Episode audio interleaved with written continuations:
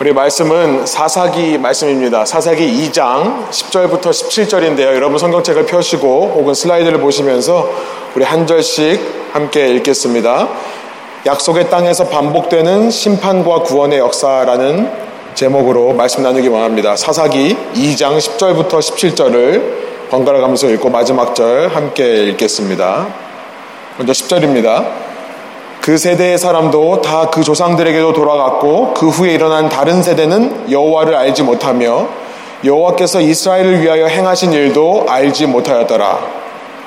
이스라엘 자손이 여호와의 목전에 악을 행하여 바알들을 섬기며 애굽 땅에서 그들을 인도하여 내신 그들의 조상들의 하나님 여호와를 버리고 다른 신들 곧 그들의 주위에 있는 백성의 신들을 따라 그들에게 절하여 여호와를 진노하게 하였으되 곧 그들이 여호와를 버리고 바알과 아스타롯을 섬겼으므로 여호와께서 이스라엘에게 진노하사 노력하는 자의 손에 넘겨주사 그들이 노력을 당하게 하시며 또 주위에 있는 모든 대적의 손에 팔아 넘기심에 그들이 다시는 대적을 당하지 못하였으며 그들이 어디로 가든지 여호와의 손이 그들에게 재앙을 내리시니 곧 여호와께서 말씀하신 것과 같고 여호와께서 그들에게 맹세하신 것과 같아서 그들의 괴로움이 심하였더라. 여호께서 사다들을 세우사 노략자의 손에서 그들을 구원하게 하셨으나 함께 읽습니다. 그들이 그 사사들에게도 순종하지 아니하고 오히려 다른 신들을 따라가 음행하며 그들에게 절하고 여호와의 명령을 순종하던 그들의 조상들이 행하던 길에서 속히 치우쳐 떠나서 그와 같이 행하지 아니하였더라. 아멘. 예, 말씀은 우리 19절까지 나누기로 원하는데요. 우선 17절까지만 읽었습니다. 함께 앉으셔서 말씀 함께 나누겠습니다. 저는 이 사사기 2장 10절 같은 말씀을 읽을 때마다 참 마음이 아프고 고민이 됩니다. 2장 10절을 다시 한번 보여주시면 그 세대의 사람들도 다 조상들에게도 돌아갔고 그 후에 일어난 다른 세대는 여호와를 알지 못하며 여호와께서 이스라엘을 위하여 행하신 일도 알지 못하였더라. 이 사사기라는 책은요 모세의 뒤를 이은 여호수아라는 지도자 이 여호수아가 죽은 이후에 약속의 땅을 살아가는 이스라엘 백성의 모습을 그린 책입니다. 사사기 요 바로 10절 앞에 2장 8절부터 9절에 이런 말씀이 있는 것입니다. 여호와의 종 눈의 아들 여호수아가 110세의 죽음에 무리가 그의 기업의 경내 에브라임 산지 가아스산 북쪽 딤낫 헤레스에 장사하였고 여호수아는 에브라임 지파 사람이기 때문에 죽은 다음에 자신의 영토에 묻혔다. 뭐 이런 얘기예요. 여호수아서의 이 내용을 우리가 봐서 알겠지만요. 여호수아라는 이 위대한 지도자의 인도 아래 이스라엘은 가나안을 정복하고 땅을 분배받아 정착하는 땅을 소유하게 되는 그 승리와 안정을 누렸습니다. 그러나 10절에 보니까 그가 죽은 이후에 그러니까 출애굽한 이스라엘 3세대입니다. 여호수아가 죽은 이후에 출애굽을 경험했던 1세대는 전부 광야에서 죽었죠. 그 다음에 여호수아와 함께 약속의 땅에 들어온 사람들이 2세대입니다. 그런데 여호수아가 죽은 이후에 그 세대가 죽고 이제 3세대가 된 겁니다. 3세대가 되었을 때 어떤 일이 일어났다라고 지금 기록하고 있습니까? 노란 글씨로 나와 있지만 알지 못하였더라라고 기록하고 있는 겁니다. 그 후에 일어난 세대, 다른 말로 쉽게 말하면 다음 세대죠. 다음 세대가 알지 못했더라라는 거예요. 하나님께서 모세에게 주신 말씀을 보면 하나님께서 모세에게 그러니까 이 세대의 할아버지 뻘입니다. 1세대 모세를 통해 주신 말씀을 보면 늘 뭐라고 말씀하시냐면 하나님의 말씀을 부모가 자녀들에게 일러주고 가르쳐라 라고 말씀하셨던 것을 우리는 발견합니다. 신명기 6장 20절에 보면 그 쉐마라고 하는 들으라 이스라엘 그 내용을 부모가 자녀들한테 가르치라고 되어 있었어요. 또 여호수아 시대에 그러니까 이 세대로부터는 아버지 뻘 되는 세대입니다. 여호수아 시대에 하나님은 이스라엘 백성들에게 약속의 땅을 들어오자마자 돌무더기를 쌓으라고 했습니다. 여호수아서 4장 21절에 나와 있죠. 왜 돌무더기를 쌓았습니까? 그 목적에 대해 하나님께서 이렇게 말씀하세요. 너희 자녀들이 이렇게 물으면 이 돌무더기가 여기 왜 있습니까? 라고 물으면 너희 시대에 너희 아버지 시대에 여호수아의 인도 아래 약속의 땅에 들어왔을 때 요단강이 갈라졌다는 것을 설명해 주어라.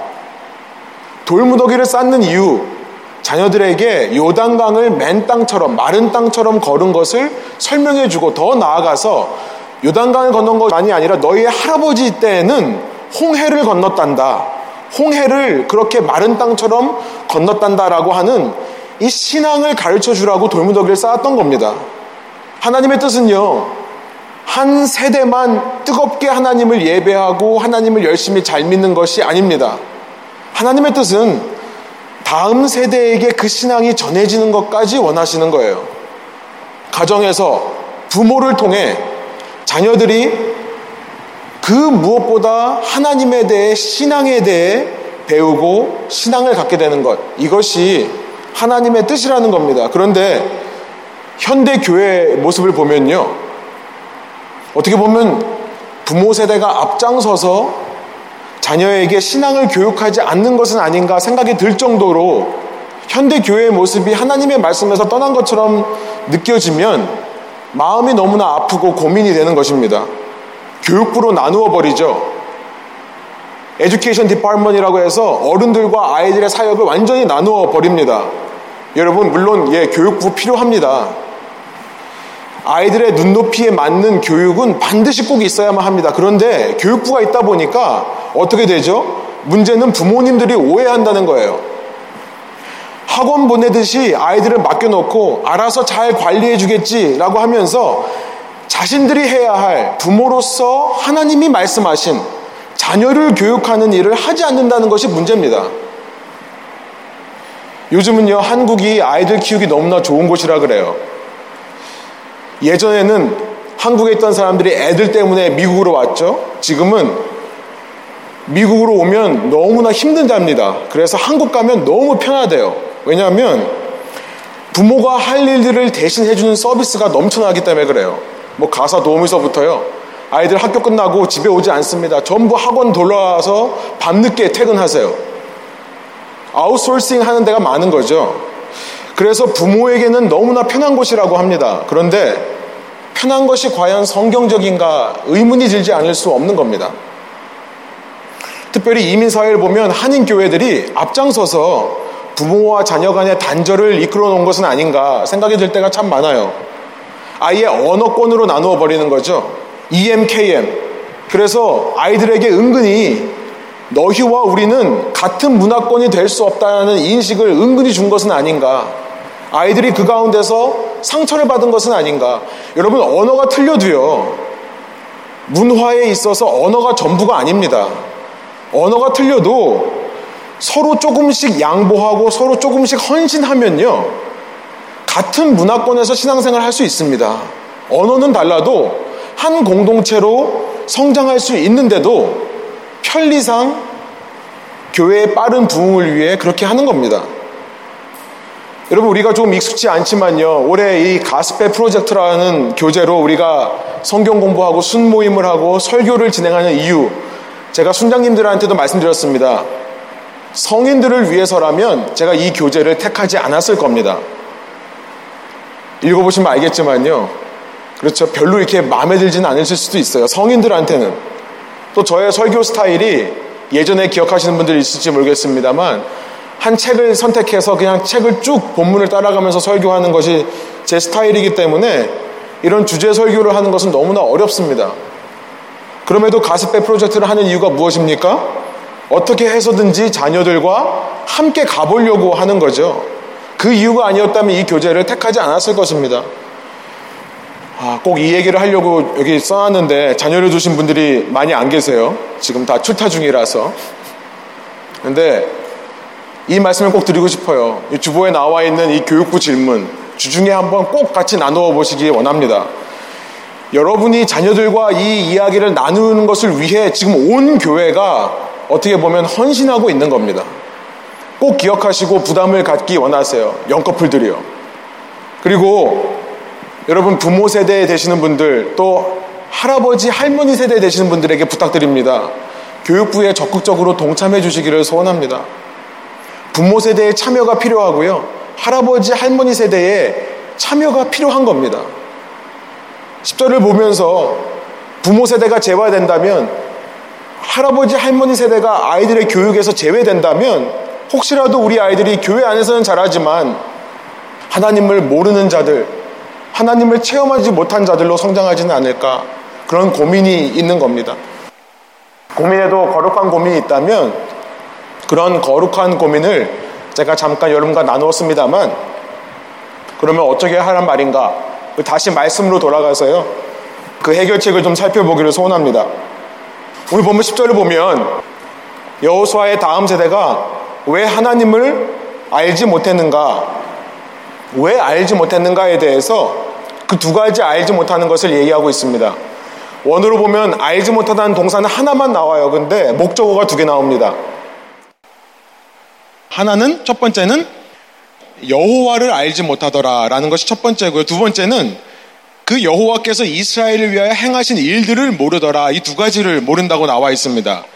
그러니까 야훼 하나님을 모르는 거고요. 야훼 하나님께서 이스라엘을 위해 행하셨던 일들을 모르는 거다. 이렇게 돼 있어요. 그런데 이 두 번째 목적어 야훼께서 여호와께서 이스라엘을 위하여 행하신 일을 알지 못한다라고 하는 것은 앞서 나눈 대로 이것은 어쩌면 할아버지 세대와 부모 세대의 책임일 수 있겠다라는 생각이 듭니다.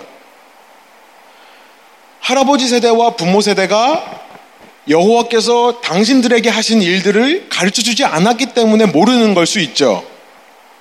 여러분, 기독교는요, 가르쳐야만 되는 신앙입니다. 기독교는 결코 스스로 진리를 터득할 수 없습니다. 혼자 알 수 없는 것이 기독교의 진리예요. 하나님께서 늘 그래서 진리를 가르치라라고 되어 있습니다. 기록된 말씀을 통해 성령의 역사가 일어날 때 우리는 그 말씀을 통해 예수 그리스도에 대해 배우게 되는 것이고요. 알게 되는 것입니다. 그리고 그 예수님을 통해 아버지 하나님에 대해서 알게 되는 것이 기독교예요. 한 영혼을 제자로 만들기 위해 필요한 것은 교육하고 양육하는 책임이 있다는 것을 알게 되는 것이고요. 그 책임을 다하지 않을 때 앞서 말씀드린 대로 그 책임을 다하지 않는다면 하나님을 알지 못하는 세대가 나올 수도 있다는 것을 생각해 보는 겁니다. 그런데 저는 오늘 말씀을 통해서는 이 10절에 나와 있는 첫 번째 목적어, 앞부분에 나와 있는 야훼 하나님을 알지 못했다는 것에 좀 더 주목하기를 원합니다. 지난 한 주간 동안 이것이 좀 더 눈에 띄었고요.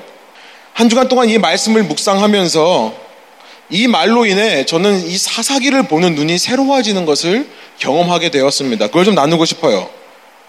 여호와를 알지 못했다. 여러분 알다라는 히브리 동사 아마 아실 거예요. 야다라고 하는 동사인데요.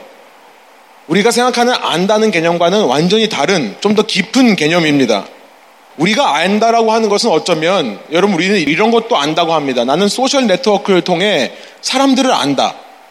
요즘 소셜 네트워크를 보면 많은 정보를 알 수 있습니다. 그 사람에 대해서요. 그 사람의 history가 어떤지, 그 사람이 생일이 언제인지 요즘은 말하지 않고 이 SNS를 통해서 생일을 아는 시대잖아요. 그 사람의 개인 정보에 대해서도 알 수 있고요. 그 사람이 요즘 어떻게 살고 있는지, 심지어 그 사람의 오늘 하루 일과가 무엇인지도 소셜 네트워크를 통해 알 수 있습니다. 그런데 유대인의 관점에서 그것은 아는 것이 아닙니다. 이 야다라는 말, 알다라는 말은 마치 부부가 서로를 아는 것처럼 어떤 정보를 받고 교육을 받아서 아는 것이 아니라 함께 살면서 경험을 통해 관계 속에서 아는 것을 안다라고 얘기를 한다는 거예요. 그러니까요, 정리를 해보면요. 물론 다음 세대에게 부모가 하나님이 어떤 분인지를 알려주는 것도 중요하지만 그것이 두 번째 목적어죠. 그런데 본문은요, 이 모든 것이 부모들만의 책임은 아니다라는 것을 말씀하고 있다는 겁니다. 이 모든 것이 할아버지 잘못, 아빠, 엄마의 잘못만은 아니다라는 것을 얘기하고 있다는 거예요. 무엇보다 먼저 스스로 하나님과 관계 속에서 하나님을 알려고 하는 노력이 없다는 것을 지적하는 것은 아닌가 생각이 드는 겁니다. 하나님을 알지 못했다. 하나님과의 경험 속에서 그를 더 알아가는 마음의 소원이 없다. 관계를 통해 아는 것이 진짜 아는 것인데 그저 지식만을 들었을 뿐 더 깊은 삶의 교류는 하나님과 없었다는 것을 말씀하는 겁니다. 그러니까 이렇게 두 번 반복해서 말씀하시는 것이 아닌가 생각이 드는 거예요. 자, 여러분, 이 사사기를 보면요. 반복해서 나타나는 사사기의 사이클이 있습니다. 이 말씀이 있은 이후에 이제 11절부터 19절까지 이 사이클에 대해서 이 장이 설명을 하고 있습니다. 이스라엘 백성의 사이클. 첫 번째를 보시면 11절부터 13절, 여기 읽지 않겠습니다만 여러분 성경을 보시면서 한번 보세요. 요약하면 transgression이라고 하는 타락이라는 말로 요약할 수 있습니다. 이스라엘 자손이요, 약속의 땅에 살면서 우상 숭배를 보고 우상에 빠져버립니다. 하나님을 떠나 하나님에게 최고 가치를 두는 것이 아니라 지난 시간 말씀드린 대로 하나님 외에 다른 사람들, 다른 것들에게 최고의 가치를 주는 거죠. 사람들을 보고 혹은 이 땅에 있는 것들을 보고 탐하는 마음이 생겨서 취하더라, see, covet, take 라고 하는 우상숭배입니다. 그랬더니 두 번째 어떤 사이클이 일어나냐면 하나님의 심판이 임합니다. judgment. 14절부터 15절에 그 내용이 나와 있어요. 하나님께서 이방 민족을 들어서 이 이스라엘 백성들을 침략하게 하시고 이스라엘의 백성의 물건들을 빼앗아가게 하시는 겁니다. 노력하게 하시는 거예요. 여러분, 이방 민족이요. 그렇게 하나님의 백성 이스라엘을 침략하고 노력하는데요. 하나님이 시키시니까 어쩔 수 없이 하기 싫은 걸 하는 겁니까? 이방 민족이 하나님이 하라고 하니까 어쩔 수 없이 나는 하기 싫은데 이스라엘 침략하고 이스라엘 물건을 뺏어가는 거예요? 아니죠. 전혀 아니죠. 여러분 이것은 이방 민족이 섬기고 있는 바알과 아스다롯이라고 하는 신들이 추구하는 가치고요. 그것이 그들의 삶의 방식입니다. 다른 사람에게 어떤 피해를 주는가는 상관없어요. 다른 사람이 나 때문에 어떤 손해와 어떤 아픔을 겪는지 상관없어요. 나만 잘 먹고 잘 살면 되는 거죠. 내 소유만 늘어나면 되는 겁니다. 이것이 바알의 삶의 논리예요. 철저히 이방 민족은 자신이 섬기는 신의 논리대로 사는 겁니다. 잡이 없습니다. 남이 더 좋은 거 가지고 있으면 뺏는 거예요. 내 것을 늘리기 위해 풍요의 신이 바로 그거죠. 여러분 하나님께서 심판하신다는 것은 실은 자세히 들여다보면 하나님이 당신 자신의 백성을 하나밖에 없는 당신의 백성을 일부러 괴롭히시는 게 아니라는 거예요. 그 이방 사람들의 그 죄악된 본성대로 행하도록 내버려 두시는 겁니다. 이게 하나님의 심판이라는 거예요. 하나님의 심판은요, 자기의 백성을 그 이방인들의 가치와 논리로부터 보호하던 손을 거두시는 겁니다. 그게 하나님의 심판이에요. 왜 거두십니까? 왜 그들로 하여금 그런 어려움을 겪게 하십니까? 그들 보고 알라는 거죠. 너희가 추구하는 그 이방 민족의 신들의 그 추구하는 끝이 어떤 모습인지 너희가 한번 경험해 봐. 그 논리대로 살 때 어떤 모습으로 끝나게 됐는지를 한번 체험해 봐. 그들이 추구하는 우상숭배의 끝에 무엇이 있는지를 프리뷰로 보여주시는 겁니다. 미리 좀 보여주신다는 거예요. 이런 심판의 하나님을 어찌 잔인한 심판의 하나님이라고 할 수 있겠습니까? 그런데요, 성경의 이야기는 이 심판의 이야기에서 끝나는 것이 아닙니다. 복음, 굿뉴스, 가스펠이라고 하는 것은 하나님은 영원히 심판하시는 분이 아니라는 거예요. 거기에 우리의 복음이 있는 줄 믿습니다. 여러분, 심판의 목적은요, 늘 그 심판을 통해 하나님의 마음을 아는 것이 심판의 목적이에요. 그렇기 때문에 심판을 통해 심판을 허락하시는 하나님의 마음을 아는 것이 심판의 목적이기 때문에요. 여러분 꼭 기억하십시오. 심판이라고 하는 것은 반드시 제한된 시간 동안만 주어집니다. 항상 제한되어 있어요. 성경을 읽으시면서 발견하는 모든 심판은요, 보시면 제한된 시간만 허락되는 겁니다. 우리가 아이들을 타임아웃 줄 때가 있죠. 말 안 들어서 타임아웃 줄 때. 여러분 그 부모가 평생 타임아웃 할 거라고 생각하고 주는 부모가 어디 있습니까? 그렇죠? 그런데 아이들은 막상 타임아웃을 당하면 어떻게 생각해요? 이거 과연 끝날까? 언제 끝날까 생각하죠. 마찬가지예요. 하나님께서 잠시 동안 타임아웃을 주시는 것일 뿐 하나님이 정한 시간에 구원이 반드시 따라오는 겁니다. 그래서 세 번째 사이클은 구원이에요. salvation. 여러분 이런 하나님을 어떻게 우리가 무시무시한 진노의 심판자라고만 알 수 있겠습니까? 이 구원의 하나님에 대해 16절과 18절이 얘기를 하는데요. 우리 17절까지 읽었습니다만 제가 세 번역으로 16절과 18절을 한번 읽어 드릴게요. 그 뒤에 이렇게 타락과 반역과 심판이 있은 이후에 주님께서는 사사들을 일으키셔서 그들을 약탈자의 손에서 구하여 주셨다. 이렇게 되어 있습니다. 사사라고 되어 있는 사람들, 영어로 저지라고 되어 있지만 이 시대의 판사들이 아닙니다. 이 시대의 저지가 아니라요. 당시 왕이 없던 백성에게 지도자, 민족의 지도자 개념입니다. 때로 사사들은요, 많은 경우 군사적인 지도자, 싸움을 잘 싸우는 사람들이었어요. 자, 17절에 가보면, 그러나 그들은 사사들의 말도 듣지 않고 오히려 음란하게 다른 신들을 섬기며 경배하였다. 그들은 자기 조상이 주님의 명령에 순종하여 걸어온 길에서 빠르게 떠나갔다. 그들은 조상처럼 살지 않았다. 그리고 18절 이렇게 말씀하십니다. 우리 한 목소리 한번 읽어볼까요? 그러나 주님께서는 그들을 돌보시려고 사사를 세우실 때마다 그 사사와 함께 계셔서 그 사사가 살아있는 동안에는 그들을 원수들의 손에서 구하여 주셨다. 주님께서 원수들에게 억눌려 괴로움을 당하는 그들의 신음 소리를 들으시고 그들을 불쌍히 여기셨기 때문이다. 이렇게 돼 있어요. 사사를 통해 지금 구원하셨다는 말이 16절과 18절 두 번 반복되는 겁니다. 여러분, 백성이 무슨 일을 했습니까? 이제 사사기를 통해서 우리가 읽어보겠습니다만, 백성이 하는 일은 아무것도 없습니다. 심지어 어떤 경우에는 회개하는 경우도 기록되어 있지 않아요. 그저 이 상황이 힘들다고 울부짖을 뿐입니다. 불평만 할 뿐이에요. 그런데 사사라고 하는 사람이 나타나서 구해주는 겁니다. 여러분, 이런 사사가 사사기에 몇 명 등장하는지 아세요? 몇 명 등장하는지 아세요? 12명 등장합니다. 12명. 12이라는 숫자는 하나님의 백성의 숫자죠. 하나님 나라의 숫자입니다. 하나님의 백성이 바로 이렇게 구원을 얻는다는 것을 사사기가 보여줘요. 여러분, 우리가 잘나서 구원받는 겁니까? 우리가 노력했더니 하나님이 봐주시는 거예요? 아니요. 우리는 우리의 구원을 위해 할 수 있는 것이 아무것도 없습니다. 아무것도 못합니다.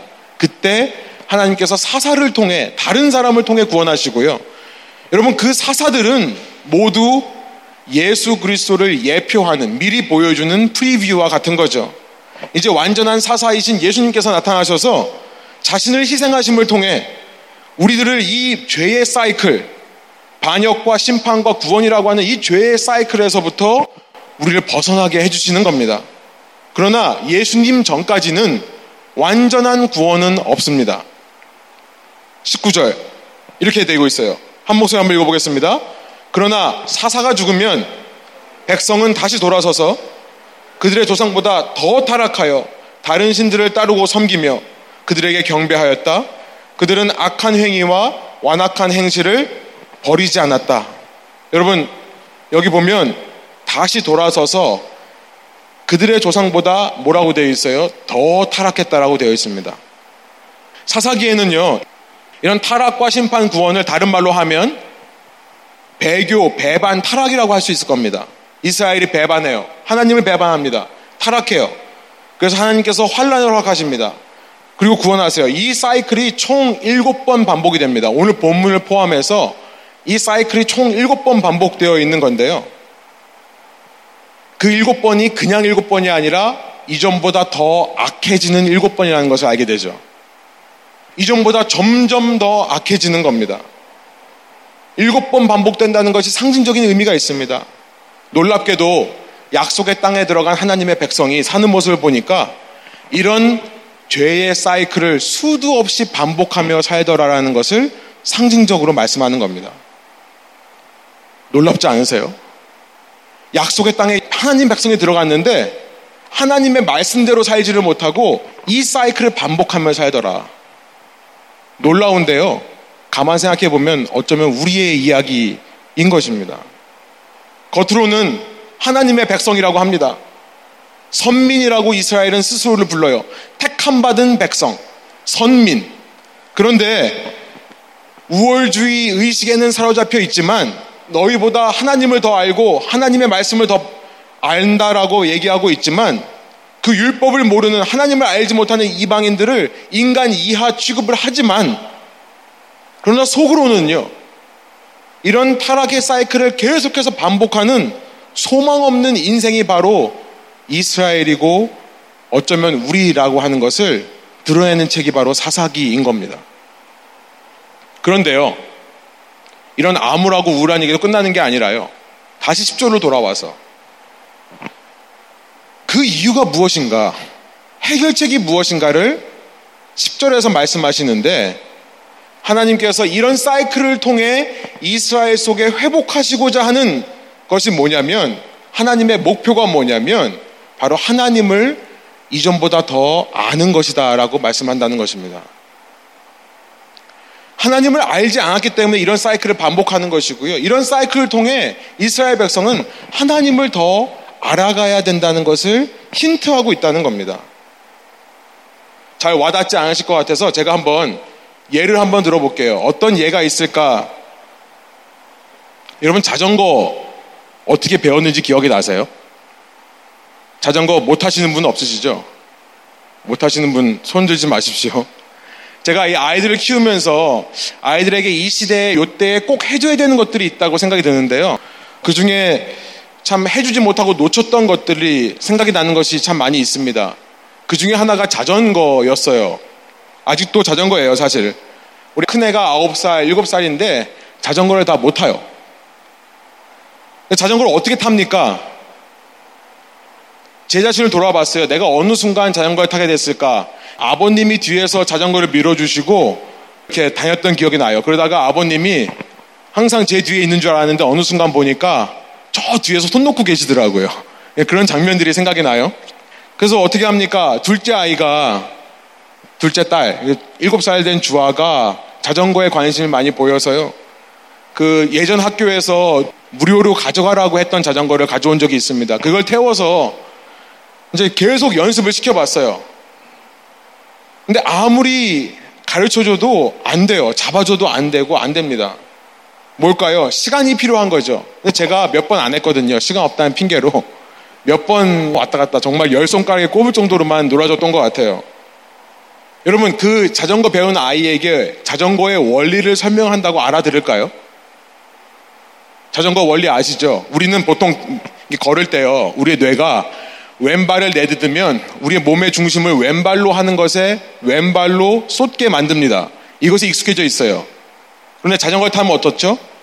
자전거 왼발 페달을 내딛는 순간 똑같이 걸을 때처럼 몸이 왼쪽으로 가면 어떻게 되죠?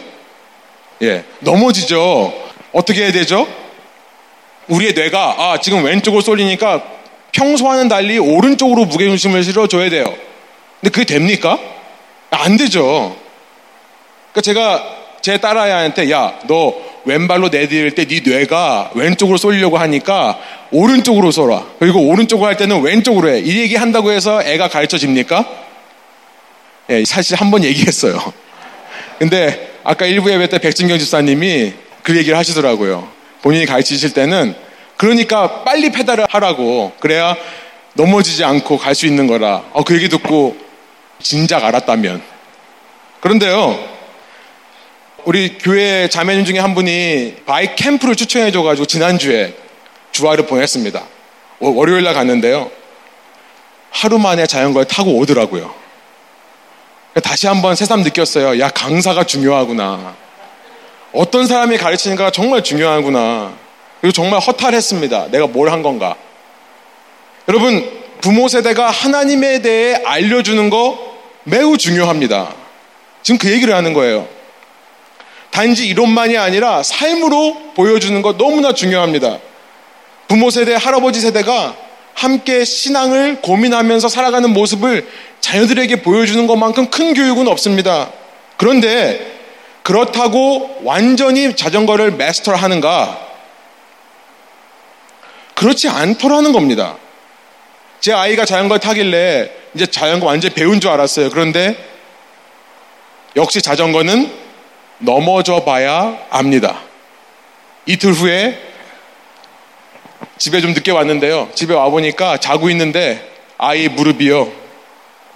다 깨지고 살점이 떨어져 나간 무릎으로 자고 있더라고요. 어, 그 상처를 보면서 제 마음이 너무나 아팠습니다. 그런데 속으로 한 가지 생각이 들었어요. 이런 생각이 들더라고요. 그래, 그러면서 배우는 거지. 그래야 자전거 타는 게 뭔지 제대로 네가 알게 되는 거지. 라는 생각이 들더라고요. 여러분, 그렇지 않습니까? 여러분, 결혼 생활 어떠세요? 결혼 생활 하면서 한 번도 안 싸워야 이상적인 커플입니까? 청년 때는 그런 착각들을 하죠. 결혼하기 전에는 그런 착각을 합니다. 저희 예전 교회 영커플 중에 늘 간증을 했던 형제가 있었어요. 자기는 아내하고 안 싸운대요. 결혼을 했는데요. 3년 동안 버티더라고요. 3년 지나고 싸우는데 대판 싸우더라고요. 결혼 생활 어떻습니까? 한 번도 안 싸운 커플이 제대로 하고 있습니까? 아니요. 한 번도 안 싸운 사람이 있다면 우리는 질문할 겁니다. 의문할 거예요. 과연 결혼 생활이 뭔지 알고 있는가? 여러분, 인생은 어떻습니까? 한 번도 실패 안 해본 사람이 있다면 부러우세요? 우리는 질문할 수밖에 없어요. 그 사람이 과연 인생이 무엇인지 알까? 목회는 어떨까요?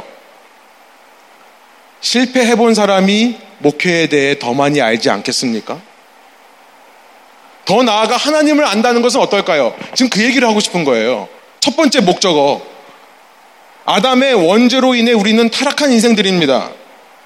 그런데 하나님과의 관계를 하면서 나는 한 번도 하나님께 배반한 적이 없고 나는 한 번도 하나님의 심판을 경험한 적이 없어 라고 말하는 사람이 하나님을 더 잘 알까요?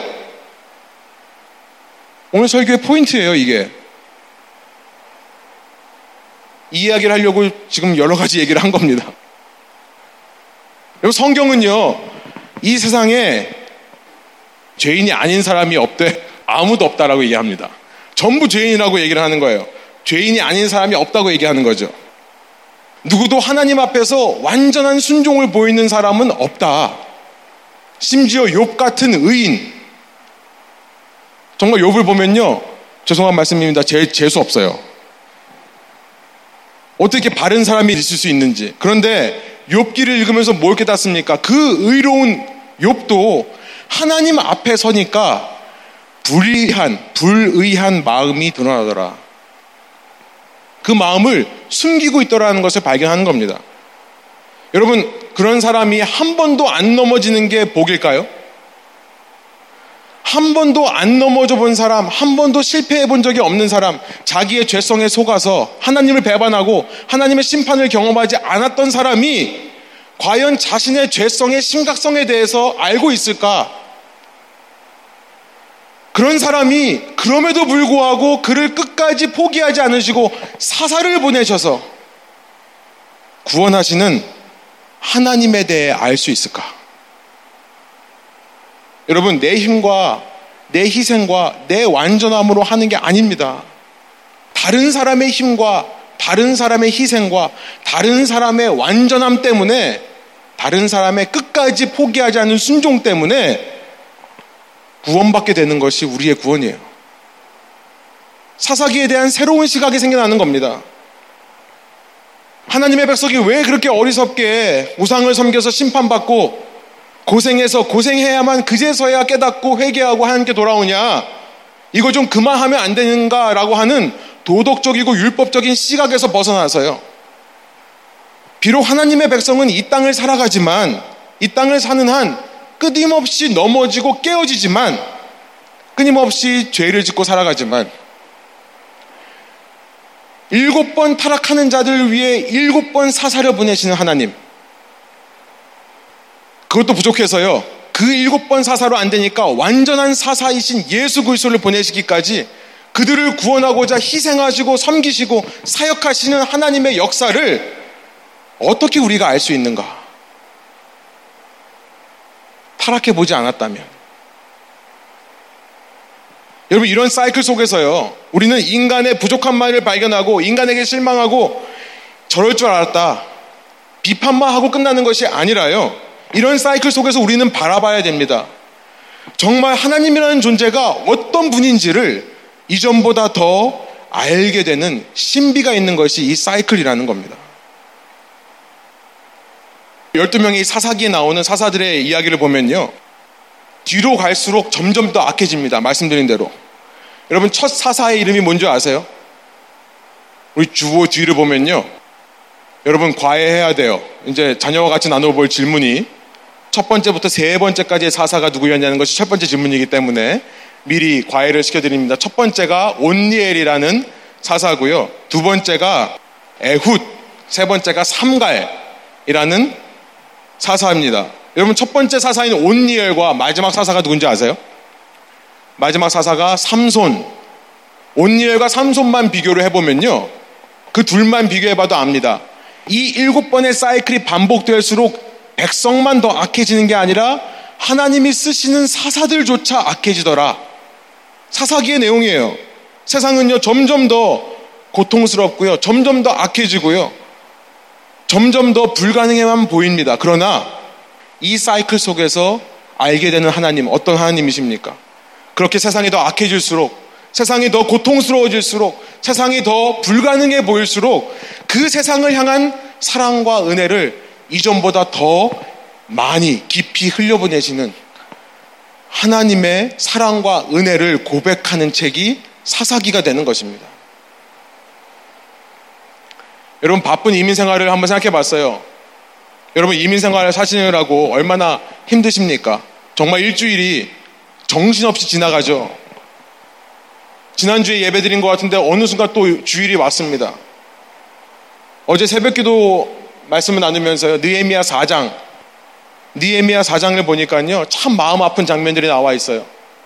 포로 생활했던 바벨론의 포로로 갔다가 이제 바사 왕국으로 바뀌었죠. 페르시아로 바뀌었습니다. 거기서 돌아온 약속의 땅을 향해 가나안을 향해 돌아온 사람들의 이야기가 기록되어 있는데요. 어떤 삶을 사는가 들여봤더니 이 아무것도 없는 폐허가 되었던 곳에 와서 정착해 사는 것도 힘든데요. 거기다가 플러스 성벽을 지어야 됩니다. 성전을 짓고 성벽을 짓는 삶을 사는 겁니다. 그것도 성벽을 지으면서 그냥 짓는 게 아니라요. 한 손으로는 망치를 들고 지으면서 한 손으로는 무기를 들고 싸울 준비를 하고 짓는 거예요. 왜 그러냐면 끊임없이 성벽 짓는 것을 방해하는 존재들이 있기 때문에 그래요. 이민자의 삶을 보면서 우리 삶이 그렇다는 생각이 듭니다. 이 낯선 곳에 와서 문화가 익숙치 않은 곳에 와서 정착해 사느라 사는 것도 힘든데요. 여러분 많은 사람들이 이민 생활하면서 신앙 생활 하시는 분들이 많죠. 사실 성경을 보면 하나님의 많은 쓰임 받았던 사람들이 전부 이민자였습니다. 이민자들이 참 많아요. 새로운 것에서 적응하면서 동시에 성전을 성벽을 쌓는 사람들이 참 많이 있는 것이고요. 우리는 지식만으로가 아니라 우리의 이 이민 생활을 통해 그 삶이 얼마나 힘든지 우리는 너무나 잘 알고 있습니다. 실은 모든 믿는 사람들은 영적인 이민자들이에요. 우리는 영원한 하나님 나라 백성이지만요, 잠시 이 땅에 이민으로 와서 이 땅에서 이민 생활을 하다가 다시 우리의 고향으로 돌아가는 것이 우리의 인생이죠. 왜 이민 생활이 힘듭니까? 이중 생활을 해야 되기 때문에 힘들어요. 나쁜 의미에서 이중 생활이 아니라요, 좋은 의미에서요. 하나님 나라 백성이지만 세상의 백성으로도 살아가는 겁니다. 한국 사람이지만 미국 사람으로도 살아가는 거예요. 여러분, 하나만 살면 얼마나 좋아요. 하나님 나라 백성으로만 살면 얼마나 좋아요. 세상과 멀어지고 하나님 방식으로만 살면 얼마나 좋습니까? 우리는 그러지 않아요. 그러다 보니까 너무 치열하고 힘든 삶을 사는 것 같아요. 그래서요, 제가 이민자들의 어려움을 충분히 이해합니다만, 그래서 이민자들의 문제, 자꾸만 한쪽 시민으로만 살아가려고 하는 마음이 있는 것 같아요. 자기 원래 시민권을 잊고요. 이 땅의 시민으로만 살아가는 겁니다. 말하자면. 교회 와서 예배는 드리지만요. 일주일 동안 너무 정신없으니까 그냥 세상에선 세상 사람으로 사는 겁니다. 너무나 치열하고 힘들기 때문에 그럴 수밖에 없다는 것이 이해가 돼요. 그러나 문제가 있다는 겁니다.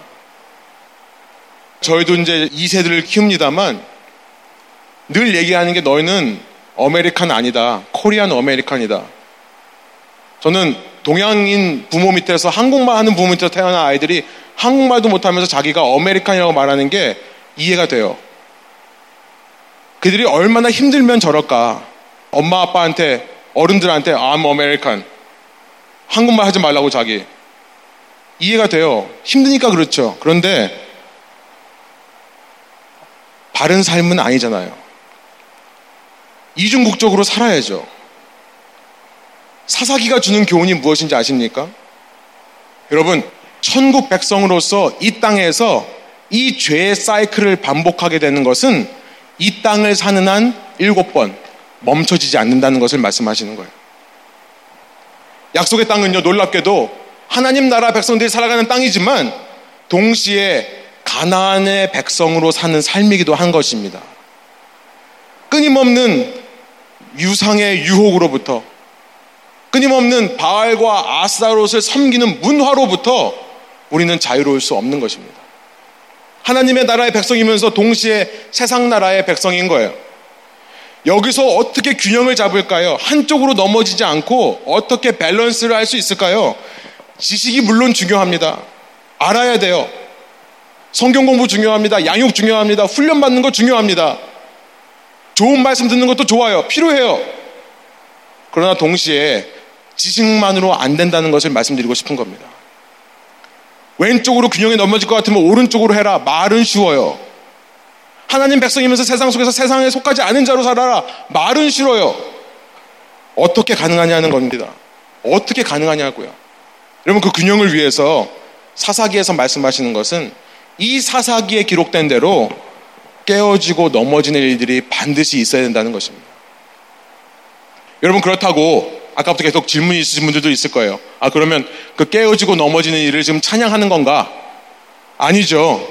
그것은 분명 악에 속한 일들이에요. 우리가 멀리 하려고 노력을 해야 됩니다. 만약에 우리 중에 그런 깨어지고 넘어지는 일이 너무나 유익하고 좋다라고 말씀하신 분이 있다면 이렇게 말씀하신 것과 똑같은 거예요. 아, 하나님께서 목사님에게 좋은 예화를 주시려고 지난 주간 제 딸을 넘어져서 상처나게 했다. 라고 말하는 것과 똑같은 무관심, 무식입니다. 여러분, 요배 친구들이 요백에 와서 한 말이 바로 그 말이잖아요.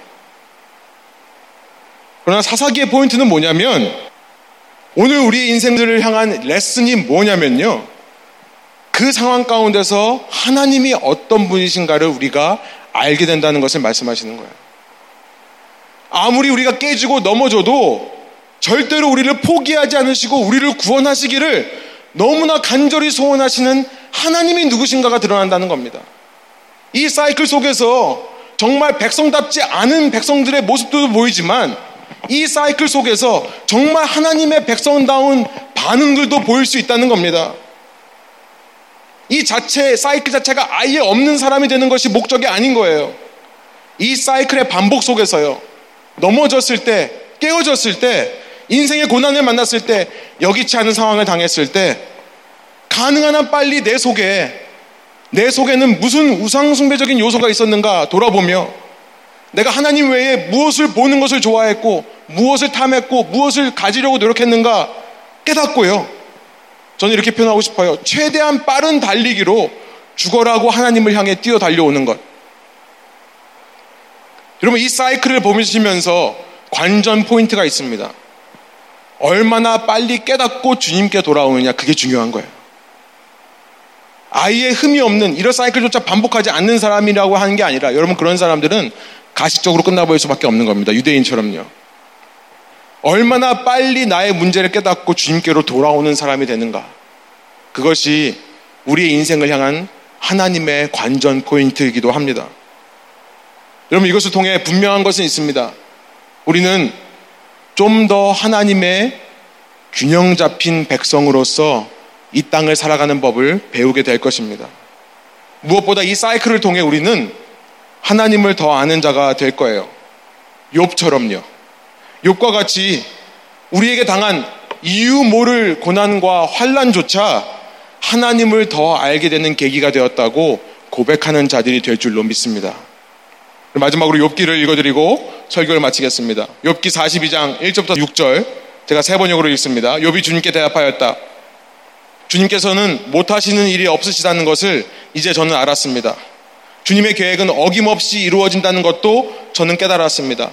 잘 알지도 못하면서 감히 주님의 뜻을 흐려놓으려 한 자가 바로 저입니다. 깨닫지도 못하면서 함부로 말을 하였습니다. 제가 알기에는 너무나 신기한 일들이었습니다. 주님이 어떤 분이시라는 것을 지금까지는 제가 귀로만 들었습니다. 그러나 이제는 제가 제 눈으로 주님을 뵙습니다.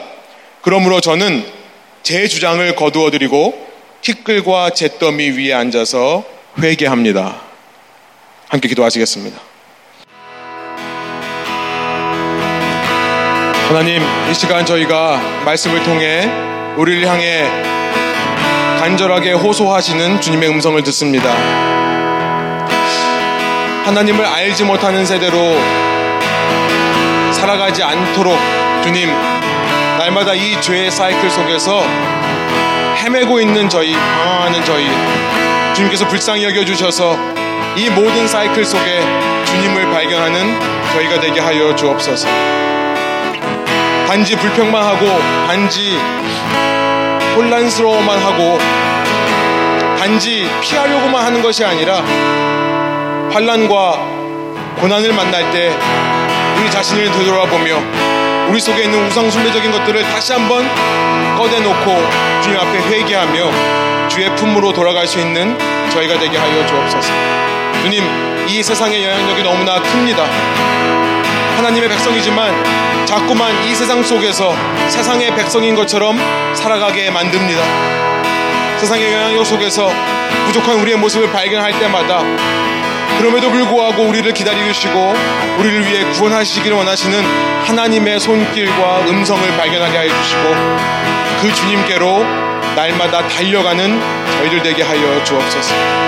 이 땅을 사는 한이 사이클이 완전히 끝나지 않는다 하더라도 저희의 힘으로 주님께 돌아가는 길을 단축시키는 인생 되게 하여 주실 때에 그런 저의 삶에 주님을 더 알아가게 하여 주셔서 마지막 날 주님 앞에 설 때에 이 땅의 이민 생활을 통해 주님을 더 알게 되었노라고 담대하게 감사함으로 고백할 수 있는 주님의 사랑하는 구원받은 성도 한 사람 한 사람 될 수 있도록 이 시간 이 자리에 있는 저희들을 기억하시고 이끌어 주옵소서 그렇게 하실 주님을 믿고 감사드리며 예수 그리스도 이름의 영광을 위하여 기도합니다.